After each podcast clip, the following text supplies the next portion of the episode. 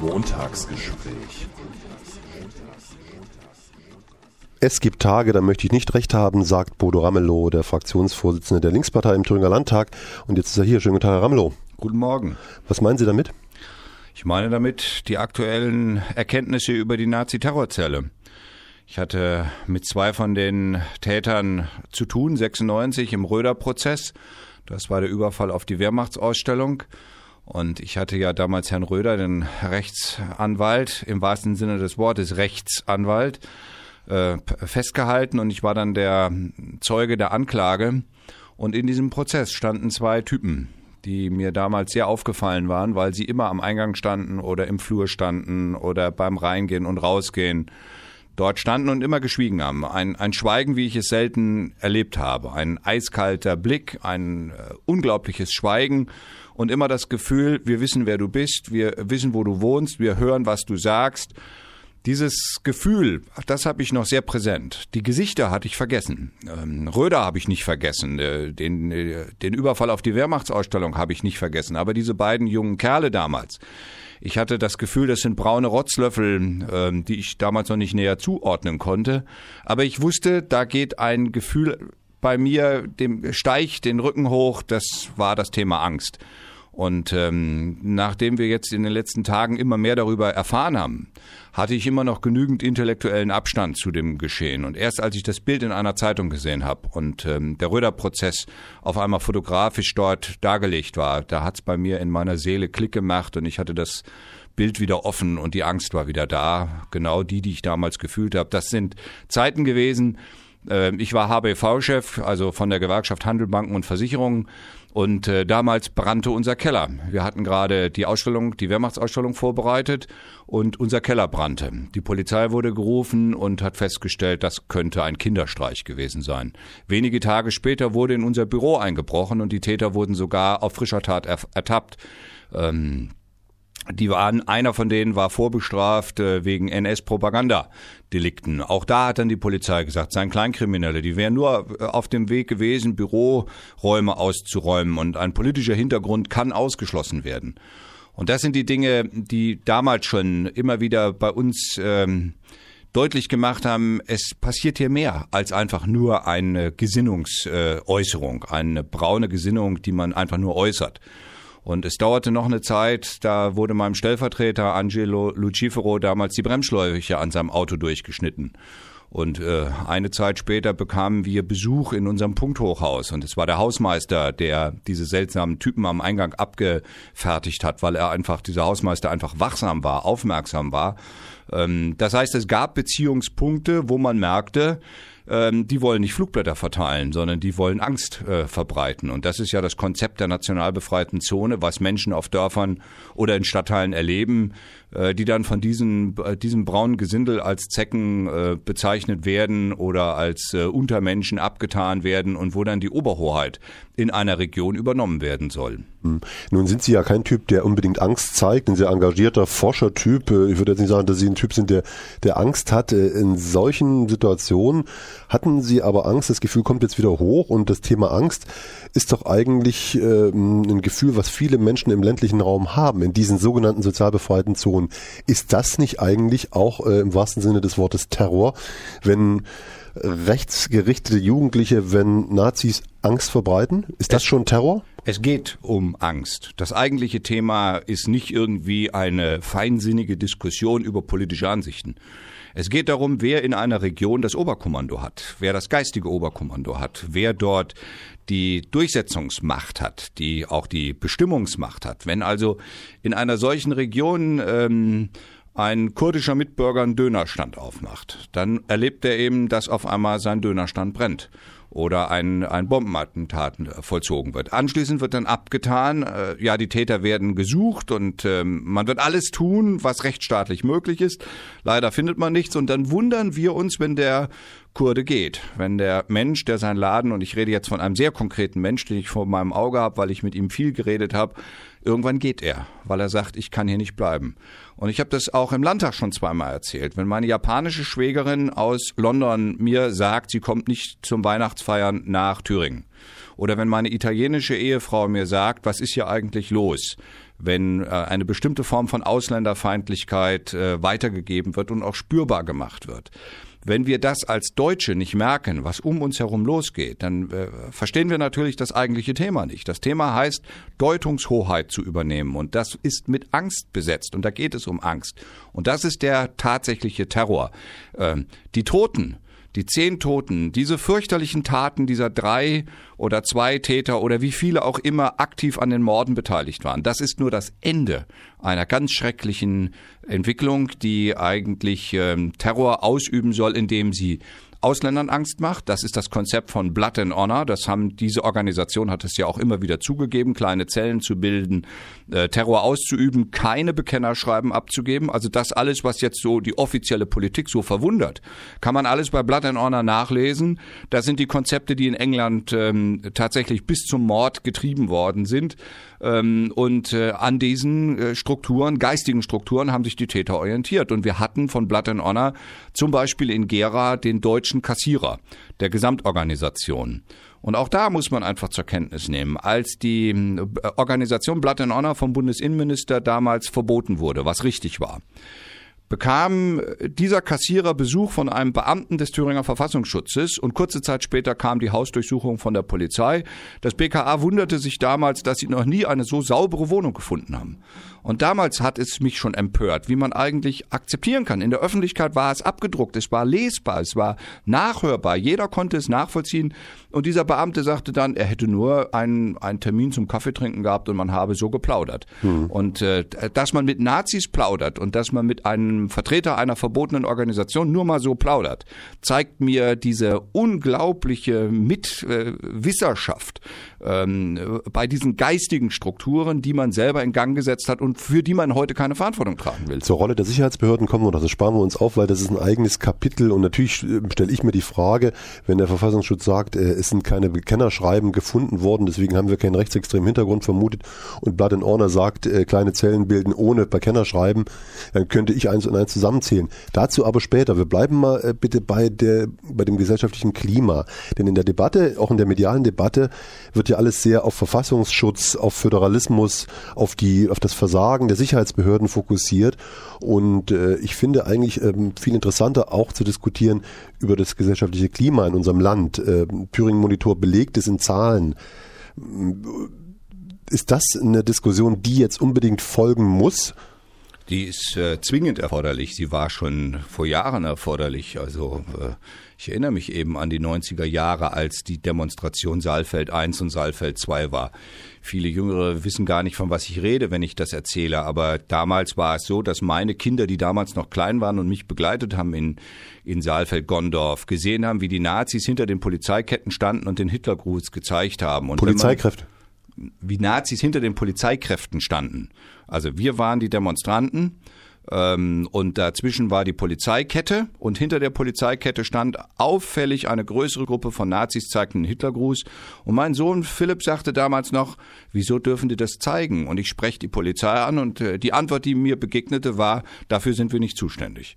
Äh, oder ich erlebe, ich erinnere mich an eine Demonstration beziehungsweise an ein Nevros-Fest hier in Erfurt auf dem Domplatz. Die Kurden hatten sich versammelt, weil damals gerade die große PKK-Hysterie war und die Kurden konnten ihren höchsten Feiertag nicht feiern. Und dann gab es eine Anmeldung von Konrad Scheringer und von mir und von Sabine Berninger, von einer ganzen Reihe von Leuten, die dann eine Demonstration angemeldet haben, damit die Kurden ihr Nevros-Fest feiern konnten.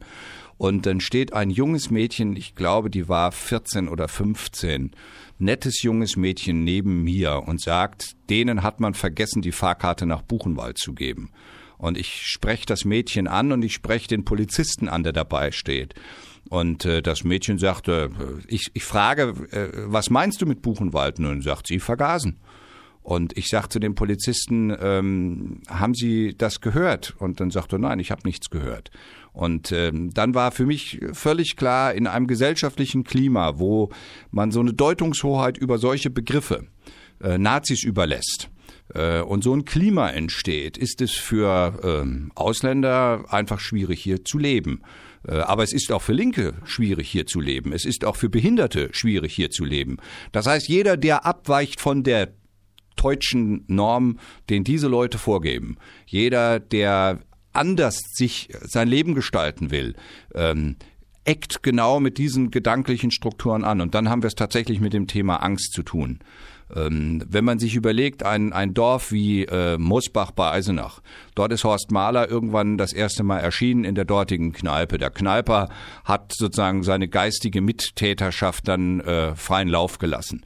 Äh, und man merkte, wie es im Dorf immer stiller wurde. In Frederode kauft ein bekannter Altnazi aus äh, Westdeutschland äh, das Rittergut.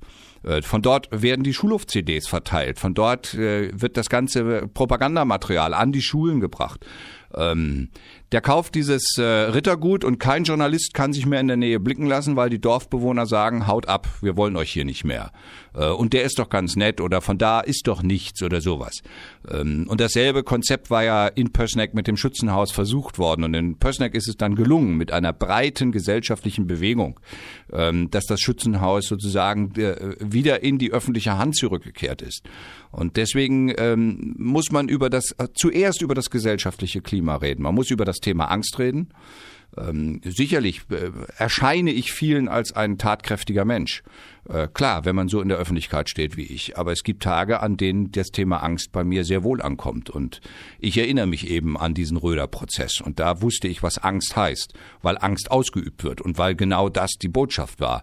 Und wer nicht so stabil ist, wird dann im Zweifelsfall eher schweigen. Und das ist das, was mir meine Frau beigebracht hat. Wenn man über äh, Strukturen wie Mafia reden will, muss man zuerst über das Thema Angst reden. Und wenn man über äh, organisiertes Verbrechen oder wenn man über Nazis im organisierten Verbrechen reden will, wenn man diese Grauzonen, die keine Grau, sondern Braunzonen sind, äh, betrachtet, spielt das Thema Angst eine große Rolle. Und da ist genau das zivilgesellschaftliche Engagement notwendig, um Menschen Mut zu machen. Aber was heißt das? Ähm, also ich kann doch nachvollziehen, dass Familien, äh, Mütter und Väter doch, äh, wenn sie im ländlichen Raum zum Beispiel leben oder in Regionen, wo es eben viele Nazis gibt, sagen, na, ich will meine Kinder schützen, ich halte lieber den Mund. Ich habe Angst und deswegen äh, engagiere ich mich nicht und bin eben äh, nicht zivilgesellschaftlich engagiert. Das ist doch ähm, eigentlich. Erstmal ist das menschlich total verständlich. Aber das Problem ist, dass daraus genau der Nährboden wird, aus dem zum Schluss die Terrorzellen wachsen.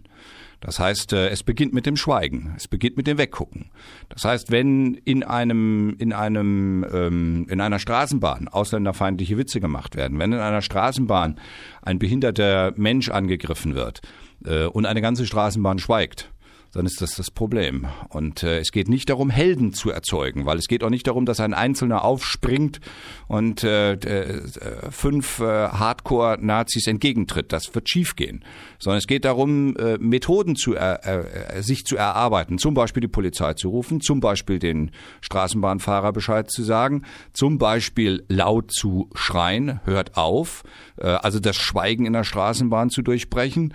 Das geht aber auch über die Frage, was ist in der Kirchgemeinde, wenn äh, äh, sowas im Dorf sich breit macht. Wir haben ja ein Beispiel ähm, in äh, Holzhausen, wo eine Kirchgemeinde gemeinsam den Widerstand äh, organisiert hat. Mit ihrem Pfarrer, mit ihrem äh, Gemeindekirchenrat. Da, dort wird ja ein positives Beispiel gesetzt und solchen Menschen muss man Mut machen. Und deswegen brauchen wir Organisationen wie Mobit, äh, die als mobile Beratungsstelle auch in der Lage sind, dort, wo Hilfe gebraucht wird, diese Hilfe auch anzubieten. Und dann geht es zuallererst äh, darum, Konzepte des Mutmachens zu entwickeln, damit die Mutter nicht schweigt, wenn ihr Kind belästigt wird. Oder wenn das Nachbarkind belästigt worden ist und alle anderen anfangen zu schweigen, sondern dann muss es darum gehen, dass die Nachbarn sich verabreden, gemeinsam die Stimme zu erheben die Schuldfrage wird jetzt immer wieder gestellt, in der Schwarze Peter wird hin und her geschoben und ähm, darüber, äh, wo die Ursachen eigentlich liegen, ob es mit Schuldzuweisung getan ist, darüber sprechen wir nach einer kurzen Musik mit Bodo Ramelow, dem Fraktionsvorsitzenden der Linken im Thüringer Landtag. Rechter Terror in Thüringen und äh, wir reden, äh, versuchen über die Ursachen zu reden darüber, wie äh, wir Bewältigungsstrategien auf den Weg bringen können. Jetzt rede ich schon wie ein Politiker, aber das ist ja genau das, was jetzt äh, natürlich breit diskutiert werden sollte. Und wir diskutieren das mit Bodo Ramelow, dem Fraktionsvorsitzenden der Linkspartei im Thüringer Landtag. Ähm, das hätte von einem äh, hochrangigen Politiker stammen können, Bewältigungsstrategien, um das Problem zu lösen. Aber das Problem gibt's doch äh, eigentlich nicht, oder?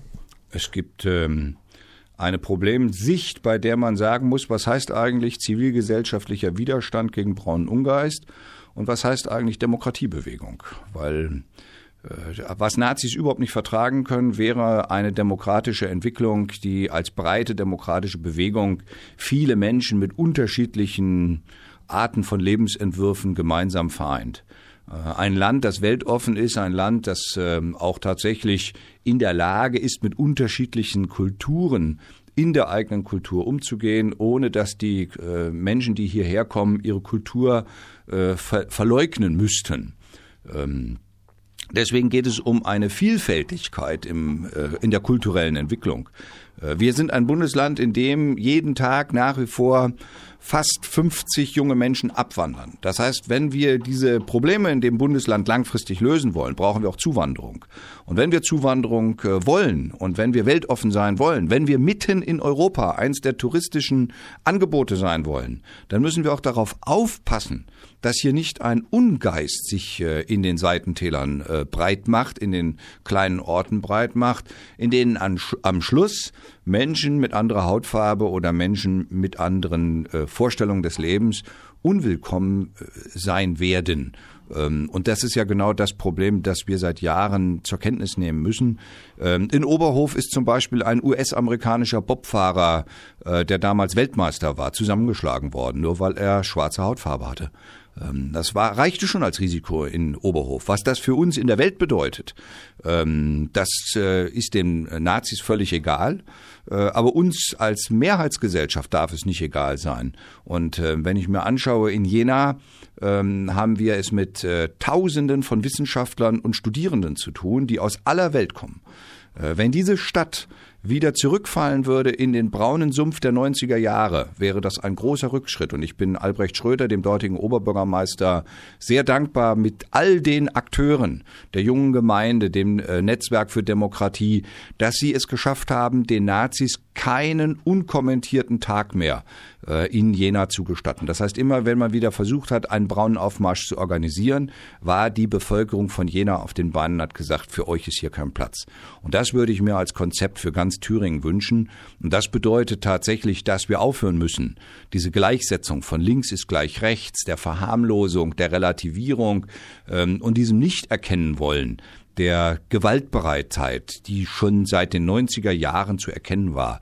182 rassistische Morde in Deutschland sind nicht nur ein Thüringer Problem, sondern sind ein deutsches Problem. Rassistische Morde seit der Wende 182. Wenn das kein Terror ist, dann weiß ich nicht, was Terror ist. Jetzt kommen nur äh, schlimm, schlimm genug, noch zehn systematisch Ermordete dazu. Aber der Mob, der braune Mob, hat eben schon seine, seine Todeshandschrift quer durch dieses Land getrieben. Und immer wieder hat man erlebt, dass dann relativiert verharmlost wurde. Und äh, wenn ich mir angucke, dass man im Rahmen der Zivilprogramme gegen rechts ähm, das Wort rechts nicht mehr benutzen soll, wenn man dann erlebt, dass man äh, ein, ein Dokument unterzeichnen soll, wenn man so ein Programm anbietet, dass man tatsächlich äh, auf dem Boden der freiheitlich-demokratischen Grundordnung stehen würde. Also erstmal ein Bekenntnis äh, zur Verfassung und gleichzeitig erleben wir, dass die V-Leute äh, über den Verfassungsschutz das Geld vorne und hinten reingesteckt kriegen, ohne ein solches Bekenntnis. Das wird dann zur Verteidigung der Demokratie angegeben, dass man diese Szene erstmal ordentlich mit Geld versorgt. Und das halte ich für das eigentlich zynische und das Janusköpfige und auch das Doppeldeutige, das gewollt Doppeldeutige, dass ich sage, es ist eben auch ein Klima der Kumpanei das sich auf äh, an staatlichen Stellen breit gemacht hat. Das Mann, sagen Sie jetzt immer, das Mann müssen wir mal konkretisieren. Ähm, Sie reden ja darüber schon seit, äh, ja nicht Jahrzehnten, aber sind schon 15 Jahre sind es bestimmt schon, dass Sie genau das, das Thema ansprechen, dass wir ein Problem mit dem Rechtsextremismus haben.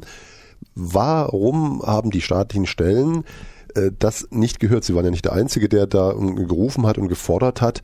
Ist das ein parteipolitisches Problem? Äh, wo, wo liegen die genauen Ursachen? Also wir wollen jetzt nicht äh, nur Schuldzuweisungen machen, wir müssen ja über die Ursachen Aber mal reden. Als ich mich das erste Mal geäußert habe dazu, war ich in gar keiner Partei und gar kein Repräsentant einer Partei. Ich war Gewerkschaftsfunktionär. Und es war damals Bernhard Vogel, der eine CDU-Wahlkampfbroschüre sich hat vom Verfassungsschutz oder mit Hilfe des Verfassungsschutzes hat erstellen lassen gegen Linke äh, in den Gewerkschaften und gegen die Erfurter Erklärung. Ähm, also die Denunzierung in Richtung links hat äh, hier eine lange Tradition. Und da ist links nicht äh, die Partei gemeint? Nee, überhaupt nicht. Es ging um linke Gewerkschaft, es ging auch um Parteilose. Es reichte ja schon ein kluger Gedanke und schon war man in der Ecke, dass man Kommunist sein äh, äh, sollte. Äh, und all diese äh, kalten Kriegsmethoden äh, sind ja mitbegünstigend äh, zu dem Organisationsversagen, mit dem wir es jetzt zu tun haben. Und dann immer wieder diese Gleichsetzung von links gleich rechts. Ähm, ich habe was gegen Steineschmeißer. Und mir ist es völlig wurscht, mit welcher Begründung jemand Steine schmeißt, weil ich sage, Steine schmeißen ist weder ein Argument, sondern es ist einfach nur eine große Dummheit und es ist eine Gewalttat. Ähm, aber dieses Gleichsetzen von äh, brennenden Autos mit äh, Rechtsterrorismus ähm, und dieses hysterische äh, äh, Keifen, das ich teilweise da erleben musste, führte immer wieder dazu, dass sich die bürgerliche Mitte äh, bequem zurückgezogen hat und in die, auf den Sessel gesetzt hat und dann gesagt hat, naja, wir haben damit nichts zu tun. Wir, wir verurteilen das, aber wir haben damit nichts zu tun. Wenn aber gleichzeitig die Gesinnungstäter unterwegs waren, dann äh, hatte man das Gefühl, dass die Zuständigen nicht gehandelt haben äh, oder es verharmlost haben. Also wie gesagt, ein Einbruch in meinem Gewerkschaftsbüro damals, der Täter eindeutig aus dem rechtsextremen Milieu, ähm, Erklärung der Polizei und Staatsanwaltschaft, äh, Kleinkrimineller. Ähm, und das Propagandadelikt, das NS-Propagandadelikt, das war reiner Zufall.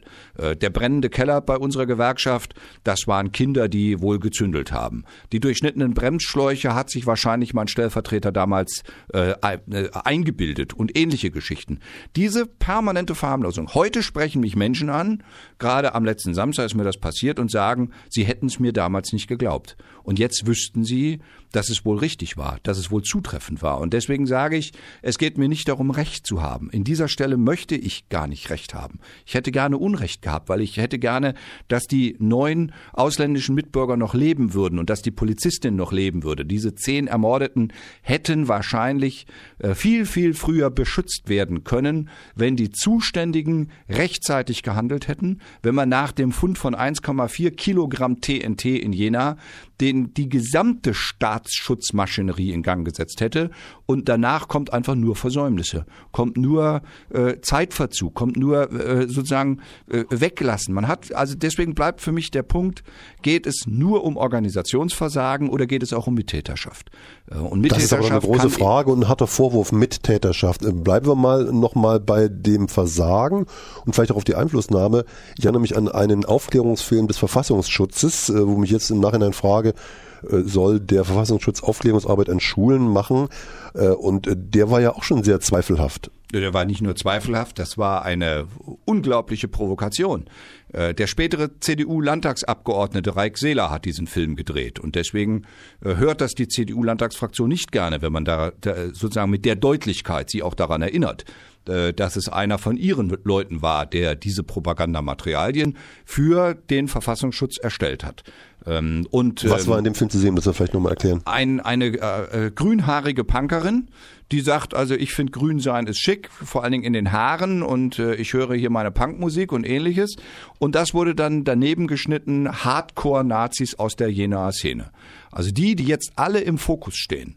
Sie durften sich alle in diesem Film als nette, äh, äh, freundliche, junge Männer von nebenan darstellen und konnten dann immer sagen, also mit Gewalt hätten sie gar nichts zu tun. Jetzt wissen wir, genau dieses Umfeld hat diese Terrorzelle erst ermöglicht und zwar aktiv ermöglicht. Wir reden nicht von Duldung oder Wegschauen. Äh, heute tun die so, als hätten sie nichts damit zu tun gehabt. Aber es war so, dass die Prozesse der Radikalisierung genau in dieser Zeit liegen ähm, und ein Großteil von denen waren eben auch schon bezahlte V-Leute. Und äh, da passt der Film dazu. Heute stellt sich der damalige Verfassungsschutzpräsident Helmut Röver hin und sagt, er hätte ja diesen Filmemacher, nämlich Reik Seeler, beauftragt, die gesamte Szene mit seiner Kamera zu filmen und zu interviewen. Das wäre eine Form der Ausforschung gewesen. Und da sage ich natürlich, das ist eine an Absurdität nicht mehr zu überbietende Geschichte. Einerseits ein Propagandafilm, wo die Punkerin gleichgestellt wird mit rechtsextremen von denen wir jetzt wissen, dass sie das Einstiegsmodell zum Rechtsterrorismus waren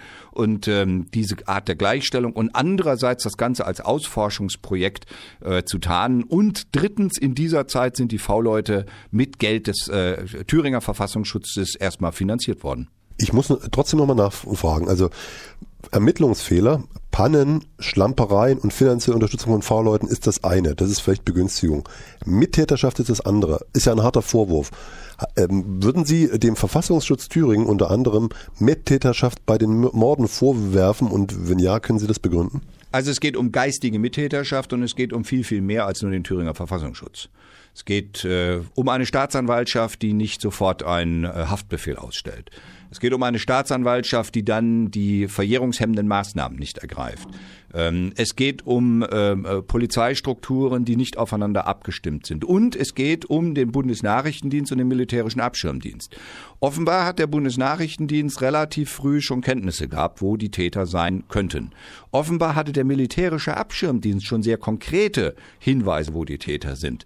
Und da frage ich mich dann als Politiker, der ich mit den Dingen jetzt sozusagen vom Ende her äh, die Akten in die Finger kriege und die einzelnen Facetten zur Kenntnis nehme, frage ich mich natürlich, ist das einfach nur Organisationsverschulden oder hat man dort meine Arbeitstitel heißt Zellerloch. Also hat man dort Leute in die Szene einbringen wollen, die zur Szene gehören, die man in der Szene radikalisiert haben wollte um möglicherweise in internationalen Strukturen äh, sich äh, Leute zu platzieren. Das weiß ich nicht. Das ist für mich eine Frage, die nicht beantwortet ist, die wir hier in Thüringen auch nicht beantworten können, weil die ganz klar auf der Bundesebene liegt. Und deswegen ist es so unerträglich, dass der Bund Richtung Thüringen den Finger zeigt. Wir haben viel Mist in Thüringen aufzuarbeiten, aber so einfach ist es auch nicht. Wir haben es immerhin zu tun mit dem größten Sprengstoffdiebstahl, der nach 45 geschehen ist. 38 Kilo TNT sind in Rotenstein in Thüringen in einem Bundeswehrdepot 91 verschwunden. Deswegen ist der MAD von Anfang immer noch immer noch verschwunden. Immer verschwunden, also die, die 38 Kilo, 1,4 davon sind bei den Nazi. Das wissen wir nicht. Der Innenminister von Thüringen sagt mir, die 1,4 wären nicht aus den 38 Kilo. Gleichzeitig vermeldet ein Nachrichtenmagazin am Wochenende, sei doch aus dem äh, Paket. Äh, das sind die Dinge, die meines Erachtens jetzt dringend zumindestens mal von unserer Orga äh, Untersuchungskommission, der Schäferkommission untersucht werden müssen. Deswegen habe ich es auch in vergangenen Woche angesprochen, auch diesen äh, Sprengstoffdiebstahl äh, und die Verbindung zum MAD. Weil die, die Schwierigkeit ist, unsere parlamentarische Kontrollkommission in Thüringen darf ja den MAD nicht kontrollieren und den BND auch nicht. Und unsere Parlamentarische Kontrollkommission darf wiederum mit der Parlamentarischen Kontrollkommission des Bundes auch nicht reden, weil ja alle Geheimhaltung haben. Mhm. Das heißt, die geheimen Kontrolleure oder die demokratischen Kräfte, die die Geheimen kontrollieren sollen, können sich nicht mal in die Lage versetzen, eine ordentliche Kontrolle durchzuführen, weil sie miteinander nicht reden dürfen. Und so spielen die Geheimdienste ihr Indianerspiel offenkundig weiter. Und deswegen sage ich, ich kann nicht ausschließen, dass eine geistige Mittäterschaft vorliegt. Das heißt nicht, dass ich den Mordvorwurf direkt an staatliche Stellen gebe. Aber wenn man solche Mörder wachsen und reifen lässt ohne jemals an der richtigen Stelle zuzugreifen. Und es hätte die 1,4 Kilo TNT gereicht. Da muss man nicht warten, bis die erste Mordtat passiert. Dann wundert man sich eben, wer ist mitverantwortlich? Also es beginnt beim Organisationsverschulden bei der Staatsanwaltschaft. Es geht weiter über den LKA, es geht weiter über den Thüringer Verfassungsschutz. Und dann geht's wieder das Spiel zurück. Immer die drei Thüringer Ebenen. Und dann stellen wir fest, es spielen Bundesgeheimdienste eine Rolle in der ganzen Geschichte. Und da muss man dann fragen, was ist hier gemacht worden? Hat man hier tatsächlich vielleicht Täter über eine längere Zeit an der langen Leine laufen lassen, ohne sich vorzustellen und vorstellen wollen, dass es eben mittlerweile Mörder sind? Im Gespräch Bodo Ramelow, Fraktionsvorsitzender der Linken im Thüringer Landtag. Wir können uns eine kurze musikalische Pause und dann reden wir weiter über den Naziterror in Thüringen, nicht nur in Thüringen und über das gesellschaftliche Klima. Wir reden über das gesellschaftliche Klima, über den Rechtsterrorismus, über Angst in unserem Land, aber auch über politische Verantwortlichkeiten und Verantwortlichkeiten der staatlichen Behörden. Zwar reden wir mit Bodo Ramelow, dem Fraktionsvorsitzenden der Linken im Thüringer Landtag bei der ganzen Diskussion um gesellschaftliches Klima wie wir in Bildung, wie wir in zivilgesellschaftliches Engagement äh, äh, uns äh, also investieren können, müssen wir natürlich auch mal über Schuldfragen und über Ursachen reden und auch über politische Konsequenzen. Da fallen mir erstmal die vielen Innenminister dieses Landes ein, die ja im Grunde die Verantwortung für den Verfassungsschutz hatten. Müssen da nicht auch mal Namen genannt werden und klare politische Verantwortlichkeiten? Die Innenminister haben in der ganzen Kette die Verantwortung für das alles, was schiefgegangen ist. Das ist nicht einer. Wenn ich heute Bernhard Vogel höre, der sagt, das sei Richard Davis gewesen, der SPD-Mann, dann ist es A, äh, unhistorisch und von den Zeitabläufen auch einfach unzutreffend, äh, sondern auch die davor und die danach haben äh, ähnliche Dinge einfach zugelassen. Und äh, die Frage, äh, vor Davis und nach Davis, welche V-Leute im Verfassungsschutz angeschaltet, dann wieder abgeschaltet, wieder angeschaltet wurden, äh, welche Rolle damals die Thüringer Allgemeine bei der Aufklärung gespielt hat. Also wenn die TA ja nicht die Beweisfotos auf Seite 1 gedruckt hätte, wäre das ja mit den Nazis immer so weitergegangen. Und dann hat man das etwas verschämter gemacht, weil eigentlich V-Leute in der Führungsetage von Organisationen, äh, da weiß man ja gar nicht. Also wir haben damals eine provokante Demonstration vor, vor der Habergstraße, also vor dem Verfassungsschutz gemacht, wo wir die provokante These gemacht haben, Nazis abschalten heißt Verfassungsschutz auflösen, weil man nicht weiß, wer führt hier eigentlich wen oder wer führt hier wen an der Nase herum. Ähm, da, da, trägt die ganze politische äh, Klasse äh, die Verantwortung, und zwar die Regierung in Gänze. Da kann sich weder die CDU noch die SPD rausreden.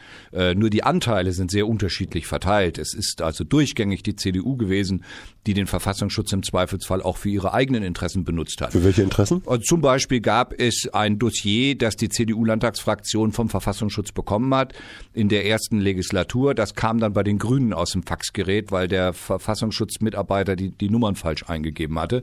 Deswegen konnte man sehr genau be beweisen, dass die Landtagsfraktion gebrieft wurde, direkt gebrieft wurde. Ich erinnere mich an Christian Köckert als Fraktionsvorsitzenden, den späteren Innenminister, der wiederum im Landtag Aussagen äh, über unseren Landtagsabgeordneten Steffen Dittes machte, äh, nämlich äh, Verbindung zu Kurden. Also ich habe ja gerade erzählt von dem Nevros-Fest. Äh, das Ganze findet sich auch in meiner Verfassungsschutzakte. Genau diese Nevros-Demonstration fand sich in meiner Thüringer Verfassungsschutzakte als Beleg dafür, dass ich ja irgendwie äh, mich für Kurden engagieren würde. Und das zeigt die geistige Haltung. Deswegen soll sich hier keiner zurücklehnen. Es äh, war die CDU Thürings, die ein Material erstellt hat gegen die Erfurter Erklärung. Das war gebrieft durch Material aus dem Verfassungsschutz. Es war ein äh, freier Mitarbeiter, ähm, der das damals geschrieben hat. Äh, und es ist eben auch die CDU-nahe Konrad-Adenauer-Stiftung und die CSU-nahe Hans-Seidel-Stiftung, die diesen gleichen Patrick Moreau unter Pseudo- und Alias-Namen haben auch äh, publizieren lassen. Also da frage ich mich auch, wie kann es sein, dass solche äh, Gefahrenanalytiker unter Pseudonamen äh, für parteinahe Stiftungen arbeiten. Und das Ganze wurde dann als Material äh, rausgegeben, einmal der christlichen Arbeitnehmerschaft gegen die linken Gewerkschafter und dann von der CDU direkt unterschrieben von Bernhard Vogel gegen die Erfurter Erklärung. Das ist diese Relativierungsstrategie, wo man schamlos den Verfassungsschutz und Material des Verfassungsschutzes gegen links gebraucht hat. Und wenn es um rechts ging, dann hatte man das Gefühl, das sind, wenn überhaupt nur mal Einzeltäter, Kleinkriminelle oder äh, nicht so gefährliche. Und das, was sich sozusagen damals als Konzept der national befreiten Zone in den Ortschaften breit machte, in Stadtteilen äh, breit machte, das wollte man nicht wahrhaben. Da hat man dann immer gesagt, das sei nicht so. Und das äh, überhaupt, also äh, der 1. Mai in Berlin würde ja von den Linken gewaltbereit aufbereitet. Das waren die Antworten, die einem hier in Thüringen begegnet sind. Und damit ist eine gewisse geistige Kumpanei ähm, eingetreten. Und ähm, aktuell ist es ja die sogenannte Extremismusklausel, die man unterschreiben muss als äh, engagierte ähm, Organisationen wie Mobit oder äh, andere, die sich äh, engagieren. In Thüringen allerdings nicht. In, äh, Frau Taubert, die Ministerin äh, von der SPD, hat da eine klare Linie gegen diese äh, wirklich sehr einschränkenden Maßnahmen. Aber es ist die CDU, die dann immer wieder Frau Taubert drängt, das anders zu sehen. Und es ist eben der Generalsekretär der CDU, Dr. Mario Vogt, der immer wieder ähm, die These aufstellt, dass meine Partei ja viel gefährlicher sei als NPD, beziehungsweise sein Doktorvater Eckhard Jesse äh, ist derjenige, der immer wieder vom weichen Extremismus der Linken spricht. Und damit sind wir wieder beim Verharmlosen Verharmlosungspotenzial. Man muss meine Partei nicht mögen. Man kann sich mit meiner Partei und muss sich mit meiner Partei sicherlich auch kritisch auseinandersetzen. Aber zu sagen, ähm, dass unsere Partei, die hier in Thüringen vom, von der Bevölkerung mit einem starken Mandat ausgestattet worden ist, gleich gefährlich sei wie die NPD, das ist ein Teil der Verharmlosungsstrategie. Damit ist die NPD immer wieder auch ähm, so ein Stück weit in ein pseudolegales, äh, äh, alltägliches Bett eingebettet worden. Und äh, wenn ich dann sehe, dass in Sachsen ähm, die äh, Demonstranten gegen rechts eher mit der Staatsmacht zu tun haben wie die Rechten selber, dann ist diese Unwucht äh, klar zu erkennen. Also das Beispiel Jugendpfarrer Lothar König in Jena, wo dann die sächsische Kavallerie äh, mit der Polizei hier einreitet und sagt, sie kommen mit ihrer eigenen Polizei, weil sie der Thüringer Polizei nicht trauen, dann zeigt das ja, dass auch die Thüringer Verhältnisse noch zu toppen sind. Ähm, und eigentlich müssten wir jetzt die Konsequenzen ziehen und sagen, lasst uns einen Aufbruch für mehr Demokratie wagen. Lasst uns die Menschen ermutigen, in ihren Regionen direkt braunem Ungeist entgegenzutreten. Da ist es wichtig, ein Signal zu setzen. Ähm, und es werden keine Politikerreden gehalten. Die, wir als Politiker haben keine Namen unserer Parteien dazu geschrieben, sondern alle nur als Personen unterschrieben, weil wir sagen, es geht um uns Menschen. Wir Menschen müssen zusammenhalten, um Menschen Mut zu machen, nicht wegzuschauen. Ähm, und es geht darum, den Getöteten auch ihre Ehre wiederzugeben. Neun rassistisch ermordete Menschen sind behandelt worden von staatlichen Stellen, als wenn sie selber schuld sind, als wenn sie im Milieu drin gewesen wären. Deswegen war es uns auch so wichtig, dass Ayman Masiek vom Zentralrat der Muslime heute nach Thüringen kommt. Er wird um 12 Uhr mit mir in Jena sein beim Oberbürgermeister und er wird um 16 Uhr auf der Kundgebung sprechen. Es wird äh, Professor Walter Homolka von den liberalen Juden Deutschlands da sein und für die jüdische Landesgemeinde sprechen. Und es werden auch die Kirchenvertreter, evangelisch-katholische Kirche sprechen. Es wird Elfriede Begrich, die ehemalige Regionalbischöfin von Erfurt, äh, die Gedenkworte halten, damit deutlich wird, wir müssen einen Aufbruch wagen, dass Menschen Mut gemacht kriegen. Also nicht nur äh, äh, traurig sein, nicht nur jammern, nicht nur äh, darunter leiden, was da passiert ist, sondern uns auch Mut machen, die Trauer zu bearbeiten äh, und auch tatsächlich äh, im Sinne der Getöteten äh, ein Klima zu schaffen, dass sich solche Morde nie wieder wiederholen dürfen. Das äh, ist ja das Thema äh, auch im Land, dass viel Ignoranz da ist und die Leute mit ihren Alltagsproblemen beschäftigt sind und äh, sagen, naja, das ist halt ein kleiner Skandal, das ist schlecht fürs Image von Thüringen. Das ist auch mal das, was ich äh, häufiger höre, das ist schlecht für das Image von Thüringen. Das ist doch eigentlich auch äh, zynisch, oder? Es ist sehr zynisch und äh, vor allen Dingen muss man die europäische Dimension sich betrachten. Wenn man sieht, äh, wohin sozusagen ein bisschen schlechtes Image am Schluss führt, wenn man sich Ungarn aktuell anguckt ähm, wo eine bestimmte Menschen, gruppenbezogene Menschenfeindlichkeit äh, zum Alltag geworden ist, wo Schwarzuniformierte in Dörfern aufmarschieren, um gegen Sintis und Romas äh, äh, sozusagen brutalste Methoden anzuwenden in einem europäischen Nachbarland. Äh, und äh, man hat das Gefühl, Europa guckt weg. Äh, dann sage ich, äh, wir dürfen weder in Mecklenburg-Vorpommern noch in Thüringen irgendwie ein Zentimeter irgendeinem braunen Ungeist überlassen. Ich erinnere mich an eine Veranstaltung in Apolda. Da sind 40 Schwarzuniformierte in diese Veranstaltung gekommen, haben sich bei mir nur hingesetzt, um mir zu zeigen, sie sind da. Also da war ich schon parteipolitisch unterwegs. Das war 2004 bei dem dortigen Landtagswahlkampf. Ich war Spitzenkandidat. Und in Apolda wurde mir berichtet, sind das Typen, die dort im Alltag eben unterwegs sind. Und äh, als bei einem Karnevalsumzug in Apolda die Nazis mitmarschiert sind, ähm, bedurfte es einer größeren Anstrengung, dass die Polizei endlich eingreift. Ähm, und als dann anschließend das Bündnis für Demokratie ein Jahr später beim Karnevalsumzug mitmarschieren wollte, um äh, ein Signal zu setzen gegen braunen Ungeist, hat man genau diesem Demokra dem Bündnis für Demokratie in Apolda untersagt, äh, am Karnevalsumzug mitzulaufen, weil es sei ja ein Karneval und keine politische Veranstaltung. Also die gleichen Akteure. Ach, Karneval ist unpolitisch, verstehe. Natürlich, hm. ja. Deswegen sage ich, darüber müssen wir reden. Es geht nicht um Anklage, sondern es geht darum, dass im Alltag die Gesinnung äh, beachtet werden muss, dass da nicht eine Mittäterschaft entsteht, weil die Nazis genau dieses für sich ausnutzen, den, die Oberhoheit über den Stammtisch, bereitet den Weg vor, in dem Nazis eben auch ihre braune Spur bis zum tödlichen Terror ziehen. Hm. Kommen wir abschließend äh, nochmal äh, zu den Aufklärungsbemühungen. Ähm, diese PKK, diese Par Parlamentarische Kontrollkommission haben Sie angesprochen. Können die denn tatsächlich ähm, so arbeiten, dass sie alles aufarbeiten? Sie haben über den Gasser-Bericht gesprochen. Sind jetzt alle Unterlagen auf dem Tisch? Wie ist Ihr Gefühl? Ist da das Interesse von Seiten des Verfassungsschutzes, von Seiten der Landesregierung für eine Aufarbeitung und Transparenz auch, dass äh, tatsächlich dann äh, die Ursachen rausgefunden werden, wo Ermittlungsfehler passiert sind, wo eine geistige Mittäterschaft passiert ist? Also der Gasser-Bericht, ähm, der damals vor einigen Jahren ja von dem späteren Innenminister Gasser gefertigt wurde, als er noch nicht Innenminister war, war ja schon beschäftigte sich ja schon mit großen Skandalen im Verfassungsschutz genau um die Täter, um die es jetzt geht. Also nicht nur um Mundlos äh, und Co, sondern es ging um die V-Leute wie Tino Brandt und Konsorten. Ähm, dieser Gasser-Bericht ist der PKK bis heute nicht vorgelegt worden. Ähm, und ich habe jetzt am Mittwoch die Forderung aufgemacht, dass äh, Herr Schäfer, der Chef der Untersuchungskommission, den Gasser-Bericht dringend braucht und die äh, Parlamentarische Kontrollkommission, äh, die ja im Geheimen tagt, hat zum ersten Mal eine Pressekonferenz vor der Habergstraße gemacht. Das hat es noch nie gegeben, wo der CDU-Innenpolitiker Fiedler der Presse gegenüber sagt, wir spielen das hier so nicht mehr mit.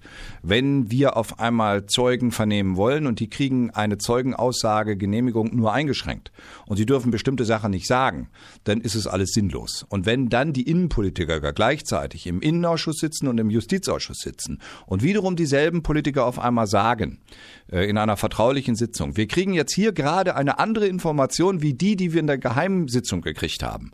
Äh, und sie bitten sozusagen die Landtagsverwaltung zu klären, wie man denn mit unterschiedlichen Informationen unter dem Geheimhaltungsaspekt umgeht. Das macht deutlich, dass die PKK tatsächlich aufklärungsbemüht ist aber dass die Ergebnisse für uns in der Öffentlichkeit nicht nutzbar sind. Also die Parlamentarische Kontrollkommission sind äh, Abgeordnete, Parlamentarier, die eigentlich den Verfassungsschutz kontrollieren sollen. Und darüber nicht reden dürfen. Und dürfen nicht darüber nicht reden und bekommen dürfen auch nicht keine Aufzeichnung machen, dürfen sich keine, keine Zettel mitnehmen, kriegen die Zettel hinterher auch abgenommen und so weiter, dürfen natürlich ihr Handy auch nicht mit hinnehmen und so weiter.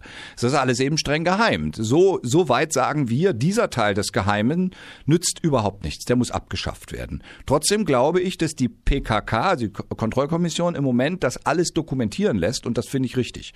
Herr Fiedler hat das im Landtag öffentlich ausgesprochen und er hat verlangt von der Ministerpräsidentin, dass die Erkenntnisse, die die Kommission erarbeitet, die die Kommission selber nicht weitergeben darf, aber durch die Regierung dann so dokumentiert ist, dass sie den zuständigen Gerichtsstrukturen, also Staatsanwaltschaft, Bundesanwaltschaft, zugeleitet werden kann. Das finde ich schon mal einen guten Schritt.